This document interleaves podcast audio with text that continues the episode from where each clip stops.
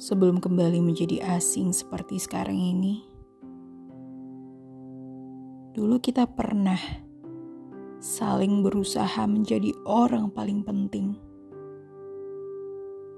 Coba ingat-ingat lagi. Dulu kita pernah berapi-api saling mempertahankan di saat keadaan buat kita capek dan pengen banget menyerah. Dan sekarang terasa aneh ya. Dulu kamu seberjuang itu. Sekarang kita seasing ini.